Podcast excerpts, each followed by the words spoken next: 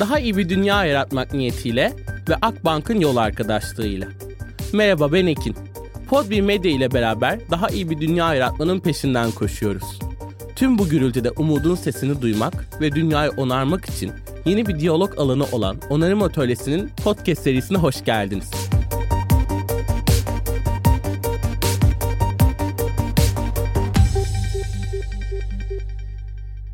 Siz de bağcıklarınızı bağlayın. Daha iyi bir dünyanın peşinden koşmaya başlıyoruz.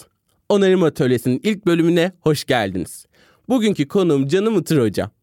İlk bölümde kendisini ağırlamak benim için çok kıymetli. Çünkü ilk başta mesele çözmeye, dünyaya bakmaya çalıştığımda, sosyal gelişimleri anlamaya çalıştığımda ve en önemlisi kendimi keşfetme hikayemde Itır Erhard'ın benim için çok önemli bir yeri var. Özellikle bu podcast serisinin ilk bölümünde hepimize iyi gelecek bir dost sohbetinin peşindeyim.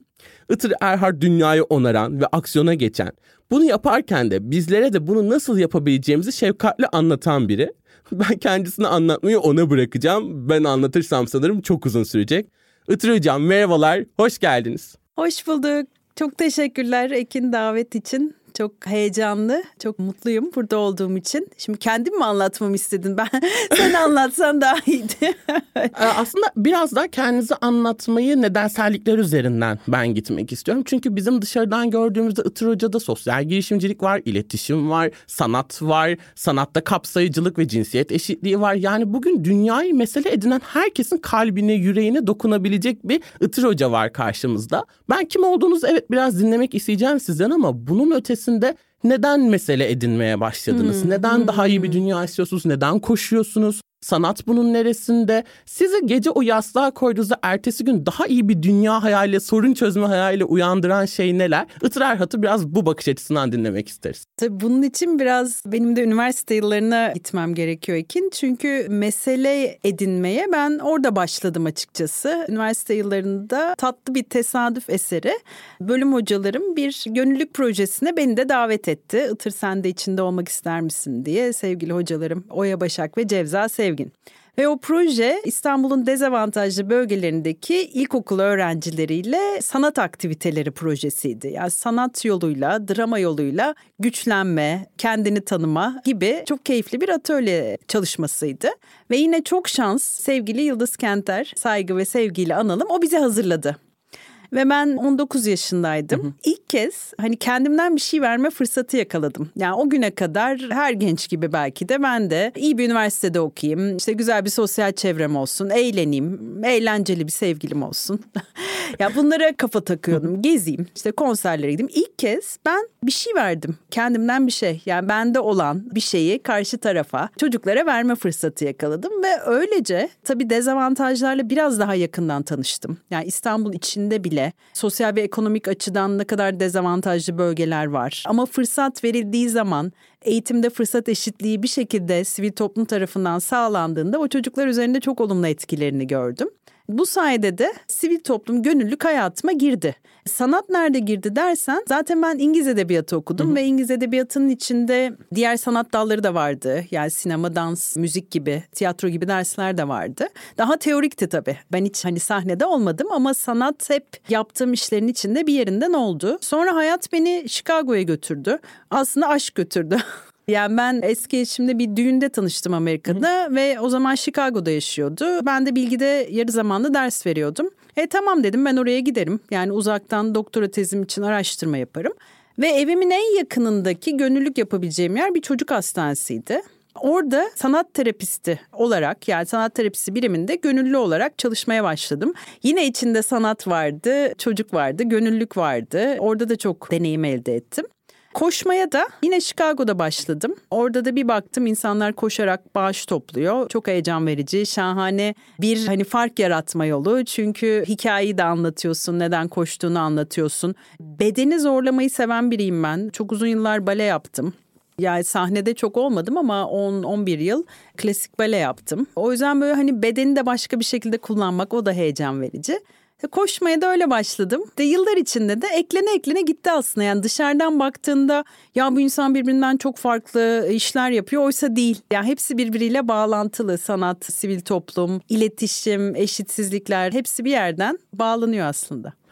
Çok teşekkürler. Kesinlikle benim de belki de sizde en çok ilham aldığım noktalardan biri bu. Yani bugün burada da bu podcast serisinin başlangıcından bugüne devamına konuştuğum şey onarmak, iyileştirmek ve bu noktada sorunları anlamak için hala geç kalmakla birlikte çok iyi olmadığımızı düşünüyorum ama her şeyin ne kadar bir nöral ağ gibi birbirine bağlı olduğunu bugün küresel amaçları konuşuyoruz ama onların birbirinden bağımsız tek tek kutular değil. Arka planda iklim krizinin cinsiyet eşitliğiyle ne kadar bağlantılı problemleri tetiklediğini gördüğümde sizin yaptığınız şey bana da bir referans ve çıkış noktası oldu aslında. Çünkü bizim sistemlerimiz dikeyleşme üzerine tek bir ip üzerinde yürümeye Kesinlikle. bizi sevk ederken Kesinlikle. dedim ki ya evet Itır Hoca zevk aldığı alanları onarmak için, iyileştirmek için kullanıyor ve benim biraz daha kendi hikayemi çizme yolunda çok önemli olduğu için burada da vurgulamak istedim. Ve bu hikayeyi ben şanslıyım ki genç yaşımda keşfedebildim. Bence her yaş bunun için de bir fırsat diye düşünüyorum ve özellikle vermekten ve gönüllülükten bahsettiniz. Benim hep böyle liseden beri çok zaman geçmedi bunun üzerine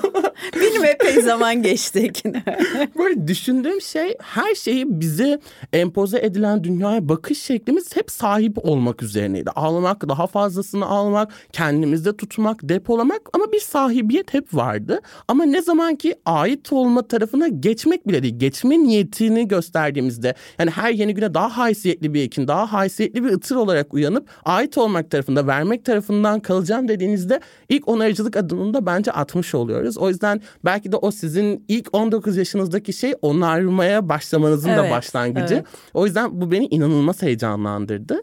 Biraz daha em, sanat noktasına girmek istiyorum. Ben bir sanat üreticisi değilim ama sanatın bir anlatım stratejisi olarak, bir ifade biçimi olarak çok güçlü olduğuna inanıyorum. Yani en basiti hiç unutamadım gittiğim bir sergide biyoçeşitlik ve tür kaybıyla ilgili bir sergiydi. Bir halı üzerine şu an sanatçısını hatırlamadığım için çok özür dilerim ama bir halı üzerine işlenmiş türler ve iki- ucundaki iki hoparlörle kaybolan kuş diliyle bir iletişim vardı. Ve gerçekten bir şeyi kaybetmenin ne demek olduğunu o orandaki hissiyatım çok güçlüydü. Hem türleri hem kültürleri, dilleri ve belki de bunlarla ilgili sayfalarca makale okumak, araştırmalar yapmak o hissiyatı bana veremeyecekti. Hiçbir zaman bir sanat üreticisi olmadım. Belki bir gün olacağım bilmiyorum. Ama sanatı anlamak, anlamlandırmak ve anlatmak istediğim hikayelerde kullanmak noktasında çok önemli. Özellikle bugün etki yaratmak, iyi bir şey yapmak, onarmak noktasında ben sanatın çok güçlü bir bir, bir kavramı olduğunu düşünüyorum. Siz sanatla neler yapıyorsunuz? Sanat onarmakta nerede rol alabilir? Biz birey olarak, topluluklar olarak yaptığımız işlere sanatı nasıl katabiliriz? Ya çok çok güzel soru. Yani hem gönüllülük tarafında hem de aslında üniversitede bir hoca olarak, akademisyen olarak ben sanattan çok faydalanıyorum. Ben de bir örnek vereyim. İstersen senin örnek gerçekten çok etkileyici. Tam aynı şeyi hissediyorum. Kimi zaman sayfalarca okuma versek, dersler anlatsak bir sanat eserinin 5 dakikada yarattığı etkiyi yaratamıyoruz. Benim de mesela farklılıkları, dezavantajları anlatırken hemen hemen her zaman sanata başvurduğum oluyor. Bir örnekte 1990'lar HIV, işte dezavantajlar, ötekileştirme bunları anlatırken Feliz González Torres'in eserlerini kullanıyorum. Mesela bir eseri var, devasa bir şeker yığını. Gösteriyorum ve diyorum ki bu nedir sizce? Eserin adı da Portrait of Ross in LA. Böyle bakıyorlar Aa, bu ne olabilir ne olabilir falan diye. Ben anlatıyorum diyorum ki işte Ross Feliz González Torres'in partneriydi. AIDS'e yakalandı ve portresini böyle yapmayı tercih etti. Çünkü her gün eridi ama onu böyle neşeli renkli olarak anlatmak istedi kaybettiği partnerini.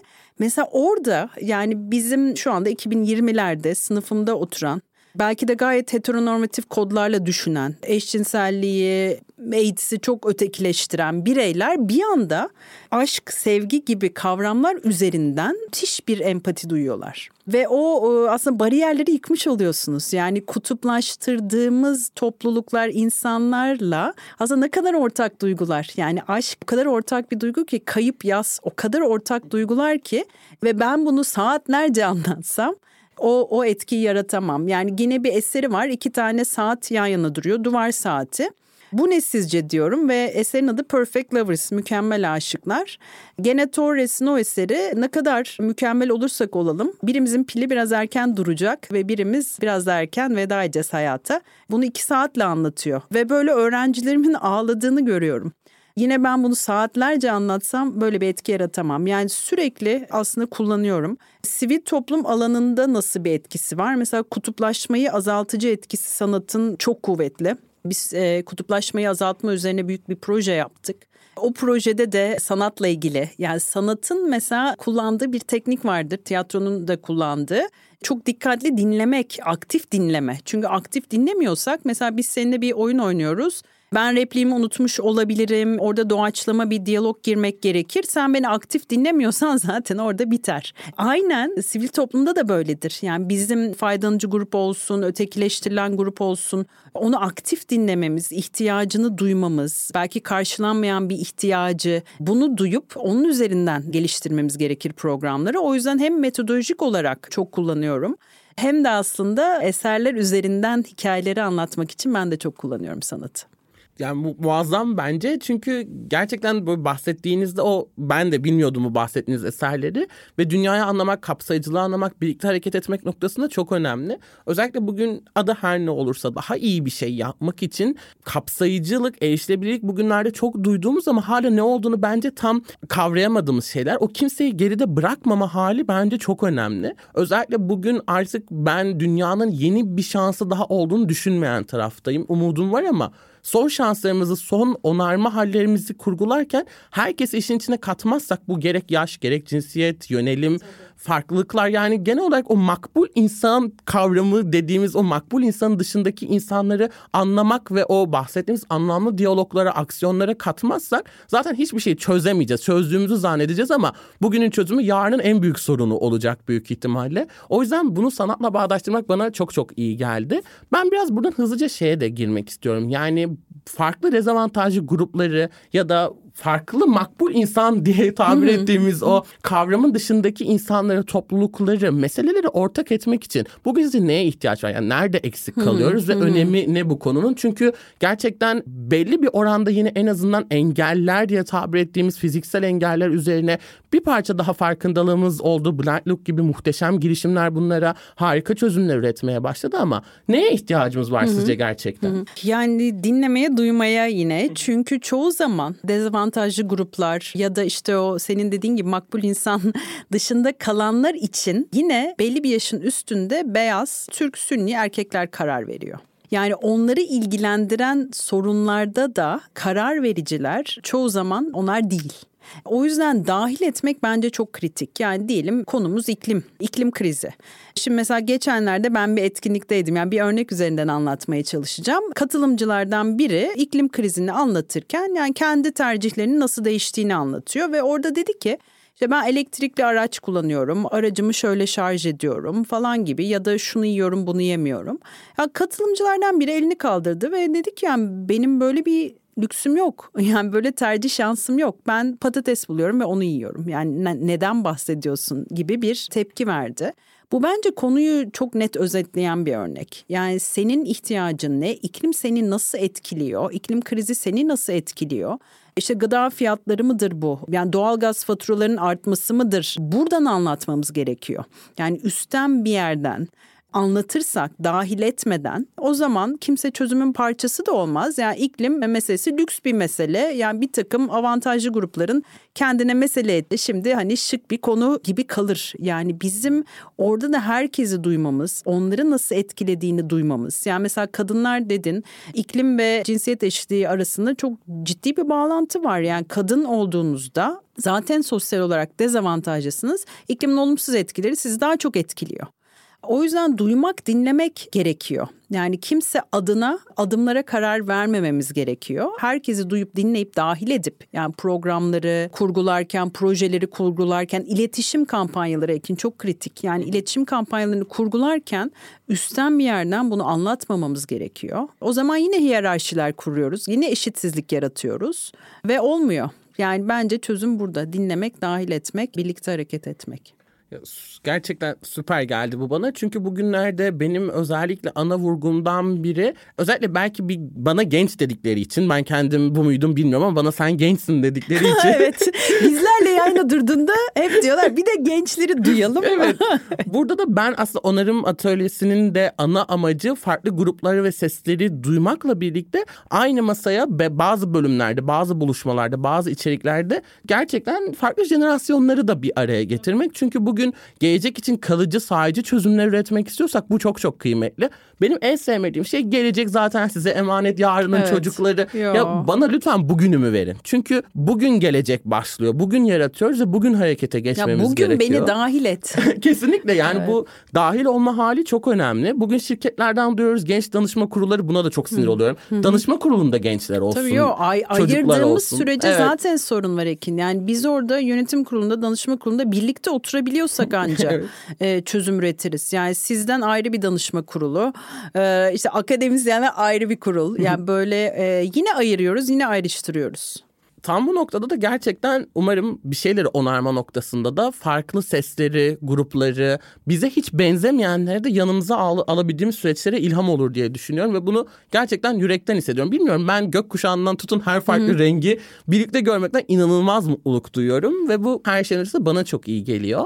Dezavantajlı gruplardan bahsettik, özellikle dinlemekten, dahil etmekten bahsettik. Bir genel perspektifte e, evet sorunları konuşuyoruz, yaşadığımız problemler var ama bununla birlikte artık çözümleri konuşmak yerine yapmaya da başlamamız Kesinlikle. gerekiyor. Özellikle sürdürülebilirlik iletişimi dediniz. Bunun artık greenwashing'in ötesinde insanları farklı yönlendiren ya da her şeyi biraz daha ona da gireceğim ama sonra bireye yönlendiren bakış açılarından artık daha sahici yapamıyorsak da yapamadığımızı anlatıp belki destek aradığımız mekanizmalara geçmek çözüm için çok önemli. Şimdi çok böyle genel perspektiften bir soru olacak hocam ama çözümlere giderken, çözüm aşamalarına giderken bugün hemen aktif aksiyonlara başlarken nelere ihtiyacımız var? Tüm paydaşları, ekosistemleri düşündüğümüzde bu sorunları onarmak, iyileştirmek için temelde sizce nelere ihtiyaç duyuyoruz? Ya burada aslında birey ve kurum olarak çok farklı değil. Önce samimiyet. yani ben ne yapıyorum? Ya birey olduğunu düşün. Yani ben ıtır ne yapıyorum? Ben hani nasıl karbon ayak izimi birey olarak düşürürüm? Neler yaparsam deyip hani biraz farkında olmak. Sonra belki en kolayından başlamak. Yani en kolay hangi davranışımı dönüştürürüm? Ya bu kimimiz için daha az araba kullanmak olabilir. Kimimiz için ihtiyacım olmayan kıyafeti almamak olabilir. Kimimiz için et yememek olabilir. Ama yani dürüstçe ben neyi değiştirebilirim deyip belki en kolayından başlamak. Şimdi kurum seviyesinde düşünelim. Herhangi bir faaliyetimiz varsa zaten bir zararımız da var. Yani zarar verme, kimseyi geride bırakma diyoruz ama yani bir aktivite yaptığım sürece en küçük bir işletme bile olsam ben bir zarar veriyorum en azından.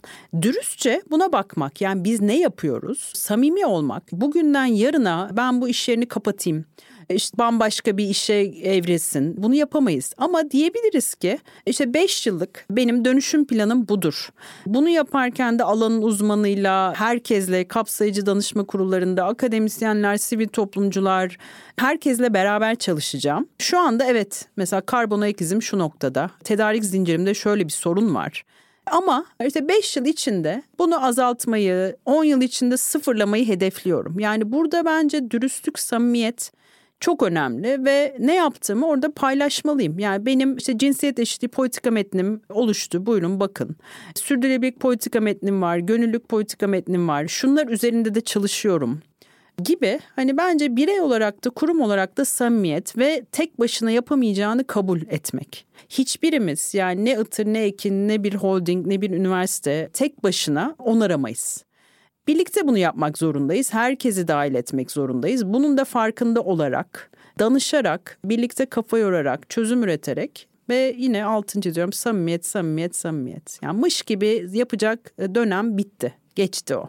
Kesinlikle. Bugün ben eskiden sadece sosyal girişim tarafında kalacağım çünkü şirketlere güvenmiyorum, inanmıyorum diyen ben bugün bir özel sektörde ve birçok farklı özel sektörle çalışıyorum aslında. Bu noktada da içeride gerçekten bir şeyleri yapmak isteyen insanların var olduğunu ve onların birbirini bulması gerektiğini de gördüm. Ben bir nebze bunu yapmaya da çalışıyorum. O yüzden dediğiniz gibi her paydaşı almak masaya bence çok çok önemli. Hani benim hep bahsettiğim birkaç kırmızı çizgim var. Petrol, maden vesaire vesaire gibi ama bunun dışında... Savunma sanayi. Ve olmadığında hayalperestlikle suçlandığım, savunma Evet. sanayisiz dünya mı olur Ekin diye böyle suçlandığım. Bu alanlar dışında bir araya getirmek ama ben hep şey diyordum ya bunlar o kadar farklı ki kolay değil aynı masaya bugün oturtmak. Ve siz şey ifadesini kullanmıştınız. Ben onu artık her yerde örnek olarak görüyorum. Evet tercümanlara ihtiyaç var. Ve bu bende böyle bir beynimde ya evet benim yapmaya çalıştığım bu. Sosyal gelişimleri getiriyorum, STK getiriyorum, işte sizi getiriyorum, öğrenci getiriyorum. Ve bir tercümanlık görevi yapmaya çalıştığımı, niyet ettiğimi en azından sizin sayenizde fark ettim. Bugün bunlar kurumlarda kimler olabilir? Bu tercüman hmm. olma hali ne demek? Hmm. Bunu nasıl mümkün kılabiliriz kurumlar arası? Hmm. Ya çok sevindim öncelikle. Ben de seni öyle görüyorum. Ya o tercümanlara ihtiyaç var. Nasıl tercüman olunur? Farklı dünyalarda farklı şapkaları olan insanlar anca tercüman olabilir bence. Ya akademide de yer alıp işte bir yandan özel sektörde bağlantıları olan projeler yapan, bir yandan sivil toplumda, belki bir yandan yerel yönetimlerde olan insanlar. Yani iki dünyanın da pratiklerini, gerçekliklerini bilenler. Çünkü dışarıdan baktığında mesela diyorsun ki madeni kapatalım. E iyi kapattık da ne oldu? Yani o kadar insan işsiz kaldı. Biz onun yerine bir şey koyduk mu? Yani kömür madenlerini kapatalım. E peki gelecek kış ne olacak? Yani o yüzden hani içeriden de o insanlar ne yaşıyor peki? Nasıl dönüşümü planlıyorlar? Hep beraber bakmamız gerekiyor ve bunlara içeriden bakabilmiş insanların farklı şapkalarıyla bakabilmiş insanların işte o çevirmen rolünü oynaması gerekiyor. Yani yine sosyal girişimciler dedim. Mesela sosyal girişimciler kategorik olarak işte bir masaya oturduklarında karşısında kar diyen biri olduğunda reddedebiliyorlar. Aha, masadan kalkacağım şimdi. Neden? Yani o da öyle bir terminolojiyle konuşuyor. Ona alışık. Hı hı. Oturalım bakalım o ne demek istiyor karla. Ya da bir sosyal girişimci bak biz kardan bunu anlıyoruz. Gelir fazlası ve bunu büyük bir kısmını tekrar etkimizi arttırmak için kullanırız. Beraber sizin kurumda bu bakış açısını nasıl geliştirebiliriz diye buna açık olması en azından gerekiyor. Ama onu olabilmesi için de belki arada mesela senin benim gibi insanların kar dedi ama şunu demek istedi. Hani evet. o kötü bir insan değil. Çünkü hani özel sektörde de belediyelerde de bakanlıklarda da akademide çalışan insanlar hepsi bizim gibi insanlar ve anca işte o tercümanlar aracılığıyla birbirlerini duyup dinleyebiliyorlar. Kimi zaman onlara ihtiyaç var. Buna inanıyorum ben.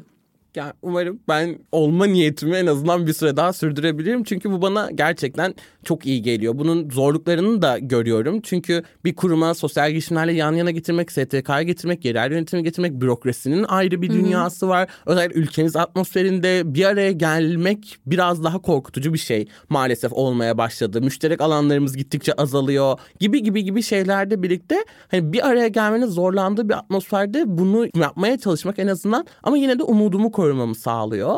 Burada biraz daha birey çevirmenlerden hmm. bahsettik. Birey hareketleri benim için çok büyük bir sorgulama olan konuyu aslında böyle bir fikrinizi almak. Belki burada tartışmaya açmak istiyorum. Ben çok iddialı bir laf söyleyeceğim ama ben birey dönüşümüne çok inanmıyorum açıkçası. Hı hı. Çünkü burada birkaç farklı konu var. Biri bir ahlaki üstüncülük olayı var. Sen hı hı. çok mu duş alıyorsun? Sen hı hı. pipet kullanıyorsun. Kentte hı hı. işte böyle ben atıksız yaşıyorum. Evet kesinlikle bunlar önemli ama hani çok çok büyük kurumların çok büyük reklam faaliyetlerini sadece pipet üzerine yapması ve her suçu döndürüp hı hı. bireye yüklemesi bana çok acımasız geliyor. Ya da karbon karbon ayak izini hesapladın mı? Artık bugün hmm. işte bunu uygulamalarda görüyor musun? Ya da duşunu 5 dakika indirmiyor. Hayır ben gerçekten 10 dakika duş alsam emin olun bu kadar sıkıntı değil. Yani bunu çok verilerle de açıklıyorlar. Herkes her gün şu kadar duş alsa ama hmm. sanayide hmm. bir saat şu az çalışsa buna eş değer gibi. Bu veriler işin bence biraz daha şey hmm. kısmı ama birey dönüşümü sanki biraz bana hem işin içinde bir ahlaki üstüncülük katıyor. Sen hala mı vegan olmadın mı gibi soruları beraberinde getirebilirken bir de sanki gerçeklerin önüne böyle bir perde çekiliyor konuşuyormuş gibi hissediyorum. Yani bugün pipetleri değil de deniz kirliliği ve pipeti konuşuyorsak balıkçılık endüstrisinin yaptığı şeyleri konuşmak ve o büyük endüstrilere belki hedefimizi yönlendirmemiz gerekirken sanki bana yönlendiriyor. Sen kendinde sorunu çözersen dünya düzelecekmiş hı hı. gibi hissettiriyor. Ama bireyin alanı da çok sınırlı. Dediğiniz gibi sadece patates bulabiliyorum. Yani bunun aynısını ben bir öğrenci arkadaşımla da yaşadım. Sistem içerisinde benim etik, adil denilen şeyi tüketmeme bile fırsat verilmezken neden hala döndürülüp sen dönüş, birey dönüşümü Hı-hı. önemli diyoruz. Ya bu konuda ne düşünüyorsunuz? Bireyler dönüşse dünya kurtulur mu gerçekten? Hı. Hayır, yalnızca birey dönüşse kurtulamaz. Yani ben senden farklı olarak sanırım herkesin dönüşmesi gerektiğini düşünüyorum. Yani tabii ki endüstriler, ekosistemler dönüşecek. Ama bireye yönelik hiç mesaj vermezsek, yani birey mesela etiket okumayı öğrenmezse. yani bunu ben de işte modanın, yani biliyordum evet modanın çok zarar veren bir sektör olduğunu, çılgın su miktarını mesela bir ürünün üretilmesindeki. Biraz biliyordum işte çocuk işçi kullanımını, emek sömürüsünü. Ama yani yıllar içinde biraz daha içine girince fark ettim ki yani ıtırın bireysel davranışları da aslında dönüştürebilir. Neden? Itır etiket okumayı öğrenir ve belli markaları tercih etmez ve bunu ifade ederse işte o marka dönüşmek zorunda kalacak. Yani bizim gibi hani tüketiciler sevgili Uygar Özesmi'ye gönderme yapalım. Türetici olmaya başladıkça ve adil ve ekolojik ürünleri bireye doğaya zarar vermeyen işte hayvanlar üzerinde deney yapmayan ürünleri tercih etmeye ve bunu da yüksek sesle söylemeye başladıkça o kurumlar değişmek zorunda. Yani burada bireyin gücüne inanıyorum ben gerçekten ahlaki üstünlük meselesine çok katılıyorum ama ahlaki üstünlük tasarlamak zorunda değiliz ki. yani biz ben vegan oldum sen olmadın vay şerefsiz şiddet işte taraftarı falan. Yani bunu demek zorunda değiliz ki. Ben vegan oldum çünkü deyip hani sorana açıklayabiliriz ama böyle hani ben senden daha üstünüm çünkü veganım deri giymiyorum. Yani buna gitmek zorunda değil. Yani o, o aşamada zaten tam tersi etki yarattığını düşünüyorum. Yani benim gelip kim biliyor musun? İşte ben et yemiyorum. Sen yiyorsan sen zaten kadına şiddete de karşı olamayan birisindir mutlaka. Ya da bunu söylediğinde ben seni ikiyüzlü olarak görüyorum. E ne olacak? Sen veganizmden daha beter uzaklaşacaksın lanet olsun agresif veganlara diyeceksin. Yani bu böyle zaten üstünlükler taslayarak bu iş olmaz. Ama sen bana sorarsan ıtır sen neden et yemiyorsun? İşte ne bileyim kafesler ve tavuk endüstrisi konusunda nasıl bir sorun gördün? Ben bunun neresinde olayım? Bunu konuşursak belki sen de düşüneceksin. O yüzden hani gene bunu anlatma biçimi bence çok önemli. Çünkü öbür türlü yine hiyerarşiler kuruyoruz. Yine dışarıda bırakıyoruz. Ve yok ama yani ben bireyin endüstriler üzerinde çok gücü olduğuna inandığım için bireyin dönüşmesini, taleplerinin dönüşmesini halen çok önemli buluyorum. Tek başına değil tabii. Ama bu senin de söylediğin gibi zincirleme yani bu bir reaksiyon. Ben dönüştüm, kurum dönüştü. Kurum dönüştükçe ben daha adil bir ürün aldım. Bu şekilde devam edecek daha iyi bir dünya yaratmak niyetiyle ve Akbank'ın yol arkadaşlığıyla onarım atölyesine kaldığımız yerden devam ediyoruz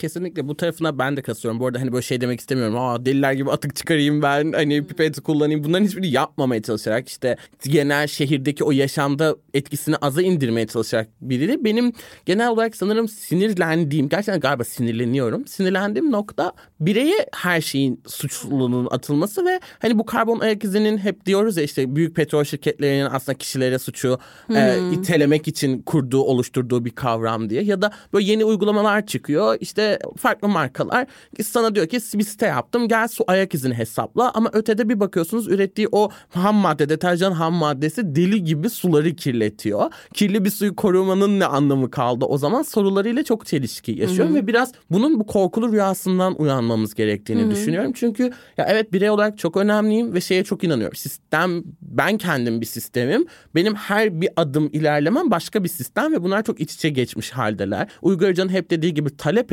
geliştikçe ve bu alanda ARGE inovasyon arttıkça daha erişilebilir de olacak bu ürünler Tabii gibi ucuzlayacak gibi. bu evet, ürünler. Bu noktada kesinlikle varlığımı çok önemli görüyorum ama dediğim gibi galiba benim birey konusunda en çok üzen nokta hmm, bu hmm. sorumluluğun bize bırakılması hmm. ve bizim burada aslında çok küçük bir payımızın hmm. oluyor olması. Yani şöyle çok küçük de değil aslında. Çünkü bütün bu ürünleri satın alan da bizleriz. Yani bizden başkası satın almıyor ki. Neden yapıyorlar? Neden bu ürünler var? Neden kar maksimizasyonu? E çünkü biz bunları alıp duruyoruz.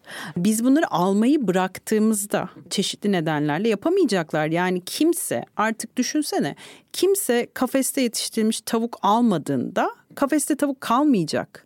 Bunun içinde ne gerekiyor? Önce tavukların kafeste ne şartlarda olduğunu, işte bir A4 kağıt kadar yerde kanatlarını bile açamadan yaşamlarını sürdürüp öldüklerini bilmemiz gerekiyor. Ve ben bunu artık almıyorum diyen insan sayısı arttıkça artık endüstri ciddi bir dönüşme gidecek. Gitmek zorunda kalacak çünkü kimse almayacak.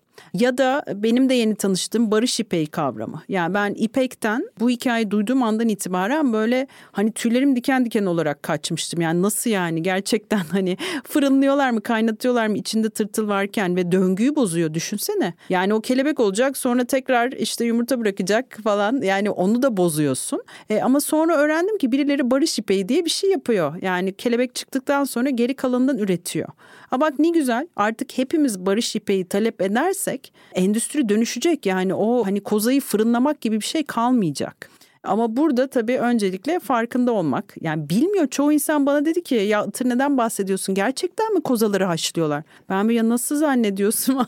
ben de sizden öğrendim. ya, yani mesela bu bir felaket ama işte biz artık o ipeyi almadıkça, bunu anlattıkça barış ipeği güçlenecek. Sonunda bütün ipek barış ipeği olacak.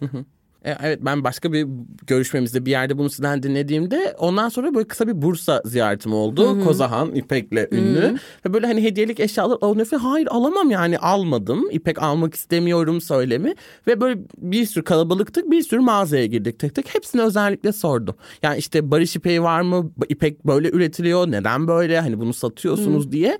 Ve bunu satan kişilerin bile bunu bilmediğini fark ettim. Hani ya, bu bir evet. şey meselesi değildi. Böyle aklama ya da yalan söyledi. Gerçekten gerçekten dehşete kapıldığını gördüm ben satan kişilerin. E bu bize dışarıdan geliyor falan hani biz evet. açlamıyoruz gibi bir şey. Ama onu üretimini evet. görmek ve birkaç kişi not aldı mesela. Yani o dediğiniz yeni haşlamadan ya da zarar vermeden üretime ben ben bir bakmak istiyorum dedi. Ya belki onlardan bir tanesi bugün gidecek ve bunu satmaya evet, başlayacak, evet. kapısına asacak, dikkat çekecek ve bütün o han, Bursa Tabii. belki böyle böyle dönüşecek. O yüzden çok umutlu hissettirdi açıkçası bana. Çok ya teşekkür ederim. Ne kadar ederim. güzel. Ben de o kadar sevindim ki bak şöyle düşün. Şimdi ben bu hikayeyi işte beraber katıldığımız iyilik şenliğinde Ekodoku orada konuşma yapıldı. Ben orada duydum. Aa böyle bir şey varmış. Ben bunu geldim sana anlattım. Sen gittin Bursa'da anlattın. Birileri not aldı. Bugün burada konuşuyoruz. Yani bak dönüştüreceğiz. Yani buna ben kesinlikle inanıyorum. Yani bizim dönüştürme gücümüze inanıyorum. Ama tabii suçun tamamen bizim üzerimize yıkılması bu başka. Yani herkesin dönüşmesi gerekiyor. Herkesin bir kere doğayla, canlıların geri kalanıyla kurduğu ilişki üzerine bir düşünmesi gerekiyor. Yani hem endüstriyel düzeyde hem de bireysel düzeyde. Yani sen bu sistemin tepesinde, her şey senin hizmetinde böyle değil. Sen de bu döngünün bir parçasısın ve biraz ayağın denk alman gerekiyor. Bak bunu yapmadığımız için başımıza geliyor iklim krizi bizim yüzümüzden oldu. Biz derken yani o şirketleri, fabrikaları kuran da biziz. Onları da uzaylılar kurmadı ki. Yine biz yaptık. Yani ben bir işveren olarak da, girişimci olarak da dönüştüğümde işte sistemi dönüştüreceğim. Ya kesinlikle ben de özellikle ben ana odak dönüşümde hep özel sektörü tutmaya en azından bugünün Hı-hı. ekini bunu hedef alan Hı-hı. bir noktadayım. Ve burada biraz daha beni heyecanlandıran noktalardan bir tanesi daha çok dinlenmeye başladığımızı düşünüyorum. Yani gerçekten ne yapabiliriz gibi. Bu dünyadaki ekolleri de takip etmeye çalıştığımda ben donat ekonomisi anlatıyorum ve o daha Hı-hı. küçülmeye giden Hı-hı. insanları daha az tüketmeye ve büyüme takıntısının önüne geçen bir model. Şu an buna çok yakın değil maalesef şirketler. Ben anlattığımda da çok hoşlarına gidiyor ama çok yakın Hı-hı. değiller. Ama tam tersi Rebecca Henderson'ın hmm. yeniden kapitalizmi hayal etme düzenine baktığımızda hayatta kalmak için iklime topluma para ayırmak zorundasın bakış açısı bana bir miktar türcü ve riskli gelmekle birlikte şirketlerin daha çok dikkatini çekmeye başladı. Hmm. Ve belki de donat ekonomisine giden yolda bu bir durak. Yani hmm. önce biraz paylaşmayı kabul ettirip daha sonra belki de artık daha fazlasını kazanmamalısına giden bir bakış açısı olabilir diye düşünüyorum. Çünkü bugün bir de benim böyle üzüldüğüm konulardan biri bugün bugünden yarına dönüşebilecekmişiz Mümkün gibi. Değil. Yani karbon vergisi bir anda 100 olsun 1000 olsun ya hayır no. o böyle olduğunda bununla beraber gelecek çok fazla da evet, tabii, sorun tabii, var. Tabii. Bunları anlamak çok önemli ve benim böyle size de aslında hem açık açıktan o sosyal girişimlerle birlikte çalışma haliniz, etki girişimleriyle fazla fazla durmanız ve bugün hem o etki girişimi diyeceğim onlara, etki girişimi ekosisteminin büyümesi, hem etki yatırımcılığının büyümesi hem de şirketlerin tedarik zincirlerinde, partnerliklerinde, müşterilerinde PR PR malzemesinin ötesinde hizmet ürün alarak sosyal girişimleri daha fazla konumlandırmayı görmesini ben umut ediyorum ve görüyorum da.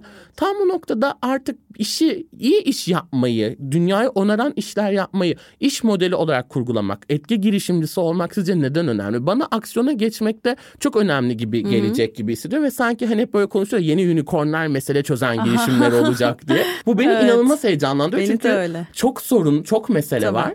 Tabii. Bunların artık iş modelleri olması hakkında sivil toplum değil belki ya da bir şirketin kanadı değil de kendi başına bir iş modeli olması Hı-hı. onaran faaliyetlerin size nasıl hissettiriyor, Hı-hı. nasıl geliyor? Yani aslında sosyal girişimcilik bunu yapmaya çalışıyor tabii. Yani bir mesele buluyor ve sürdürülebilir bir gelir modeliyle o meselenin çözümüne katkı sağlamaya çalışıyor. Hangi alanda zorlanıyor sosyal girişimciler? Sürdürülebilirlikte. Çünkü ben etik bir işte adil, her açıdan doğaya insana saygılı bir ürün ürettim. system. E kimse almazsa ne olacak? yani piyasada hani o işte kar maksimizasyonunu öncelikleyen bir markada üretiyor. Onunki bir, benimki on. E çünkü ben sömürü yapmadığımda zaten on. yani şimdi ben bunu satamazsam ne olacak? Batacağım. İşte o noktada etki yatırımcılığı çok önemli. Yani benim yatırımım da sosyal, ekolojik etki yaratsın, olumlu bir etki yaratsın diyen insanların bu işleri yatırım yapması onların sürdürülebilir için çok gerekli. Çünkü bir anda davranış dönüşmeyecek. Yani bunu çok iyi biliyoruz. Aldığın ürün eğer ucuzsa yani onun bir noktasında birileri doğa zarar gördü. Yani mümkün değil bu fiyatlara bunun satılıyor olması.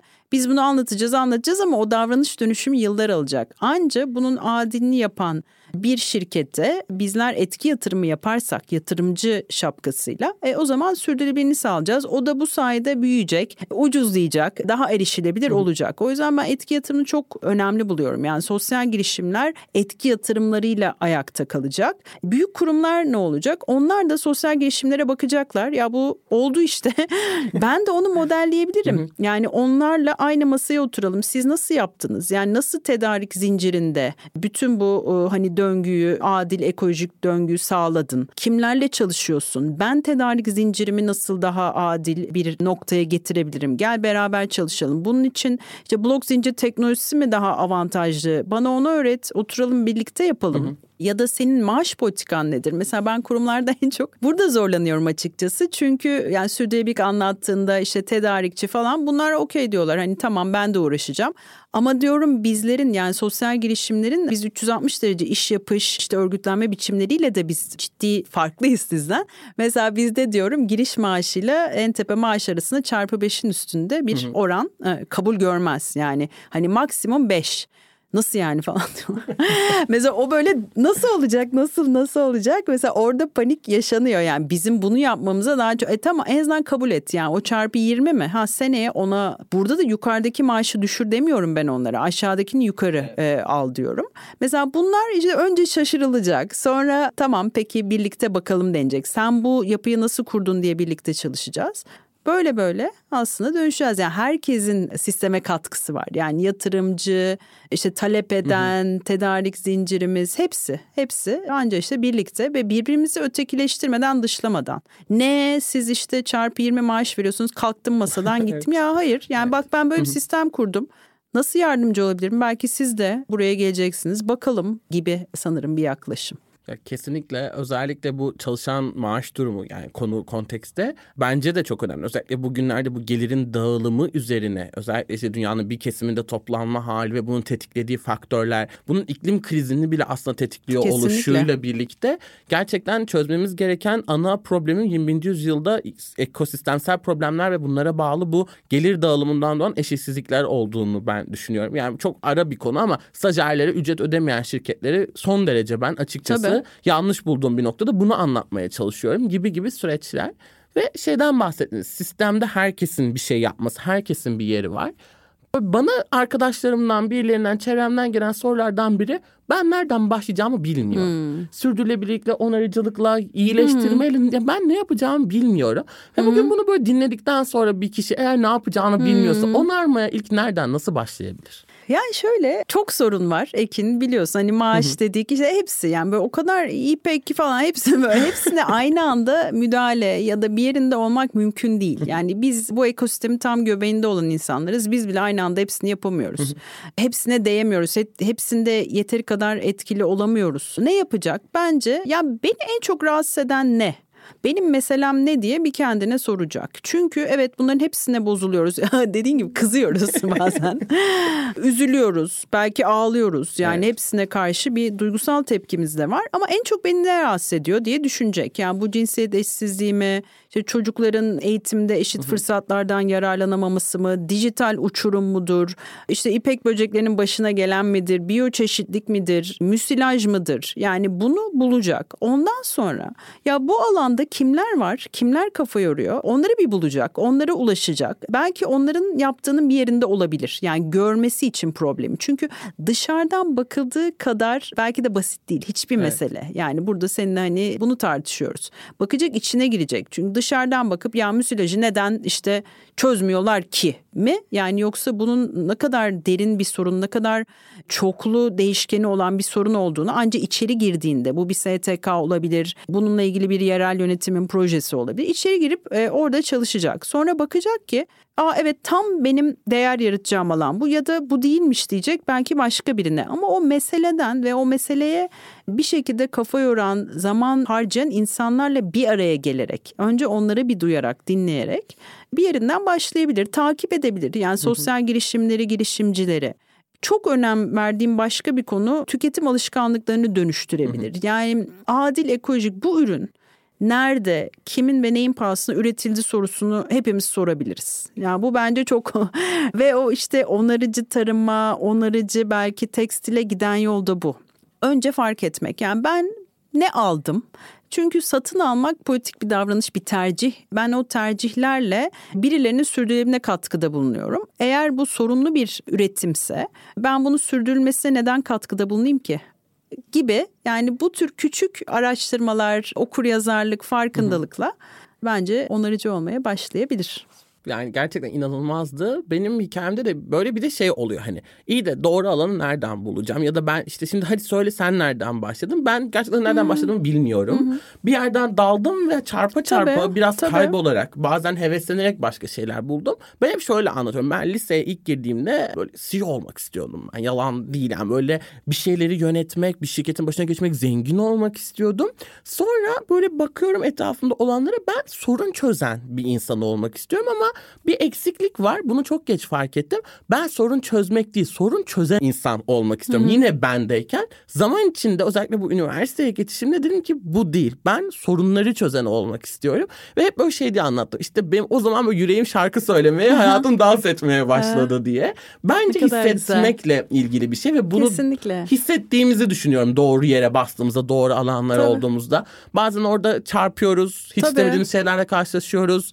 Hayal kırıklığına uğruyoruz uğruyoruz. Ah, kesinlikle. Ama bence devam etmek, umut etmek tabii, çok tabii, önemli. Tabii. Ben son olarak size bunu sormak istiyorum. Her konumu en sonunda sorduğum gibi. Bugün umut var mı? Itır Hoca hayata umutlu bakıyor mu? ha, umutlu bakmasam buraya da gelmezdim Ekin. O yüzden umutlu bakıyorum tabii. Yani ben geleceğin bugünden daha iyi olacağına inanıyorum. Ve umut buysa evet.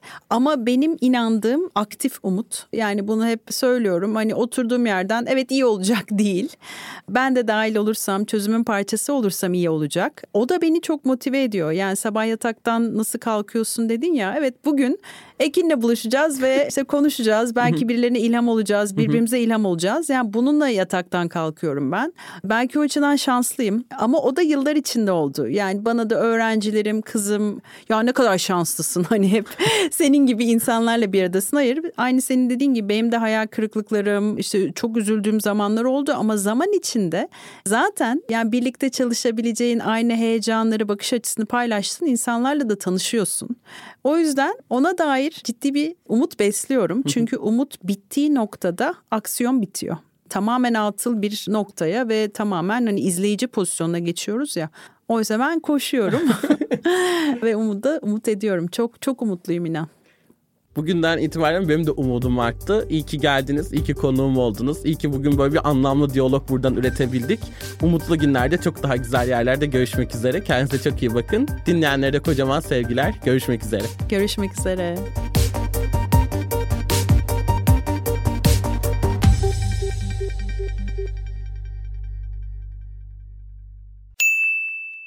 Daha iyi bir dünya yaratmak niyetiyle ve Akbank'ın yol arkadaşlığıyla yeni bir diyalog alanı yaratan Onarım Atölyesi'nden iyilik ve dostlukla.